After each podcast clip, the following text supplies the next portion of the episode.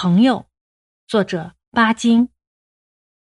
这一次的旅行使我更了解了一个名词的意义，这个名词就是朋友。七八天以前，我曾对一个初次见面的朋友说：“在朋友们面前，我只感到惭愧。你们待我太好了，我简直没法报答你们。”这并不是一种谦虚的客气话，这是事实。说过这些话，我第二天就离开了那个朋友，并不知道以后还有没有机会再看见他。但是他给我的那一点点温暖，至今还使我的心颤动。我的生命大概不会很长久吧，然而在短促的过去的回顾中，却有一盏明灯，照彻了我的灵魂和黑暗，使我的生存有一点光彩。这盏灯就是友情。我应该感谢他，因为靠了他，我才能够活到现在，而且把旧家庭给我留下的阴影扫除了的，也正是他。世间有不少的人为了家庭抛弃朋友，至少也会在家庭和朋友之间画一个界限，把家庭看得比朋友重过若干倍。这似乎是很自然的事情。我也曾亲眼看见一些人结婚以后就离开朋友，离开事业。朋友是暂时的，家庭是永久的。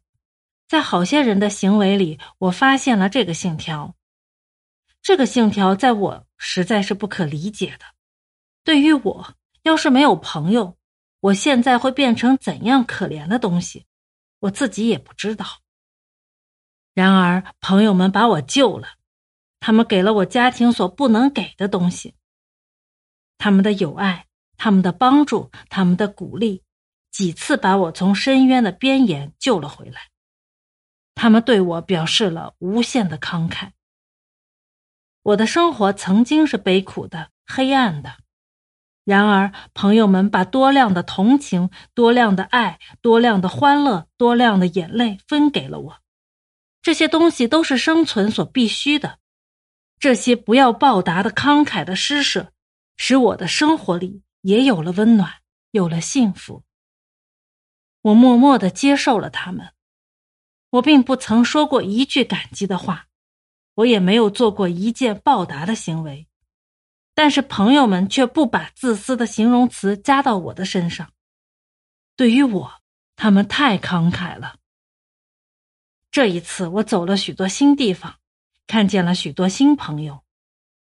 我的生活是忙碌的，忙着看，忙着听，忙着说，忙着走。但是我不曾遇到一点困难，朋友们给我准备好了一切，使我不会缺少什么。我每到一个新地方，我就像回到我那个在上海被日本兵炸毁的旧居一样。每一个朋友。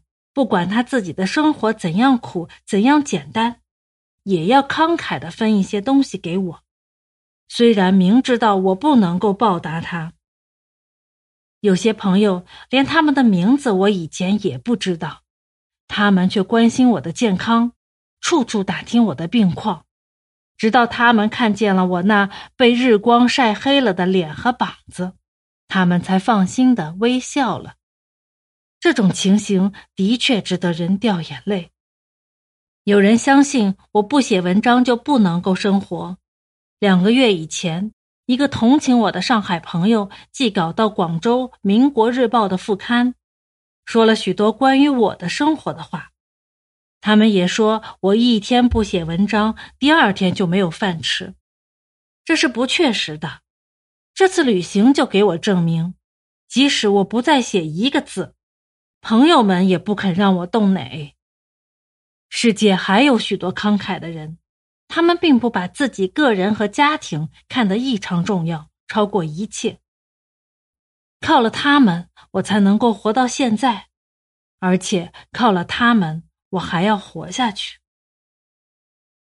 朋友们给我的东西太多太多了，我将怎样报答他们呢？但是我知道。他们是不需要报答的。最近我在法国哲学家居有的书里读到了这样的话：生命的一个条件就是消费。世间有一种不能跟生存分开的慷慨，要是没有了它，我们就会死，就会从内部干枯。我们必须开花，道德无私心就是人生的花。在我的眼前开放着这么多的人生的花朵了，我的生命要到什么时候才会开花？难道我已经是内部干枯了吗？一个朋友说过：“我若是灯，我要用我的光明来照彻黑暗。我不配做一盏明灯。”那么就让我做一块木柴吧，我愿意把我从太阳那里受到的热放散出来，我愿意把自己烧得粉身碎骨，给人间添一点点温暖。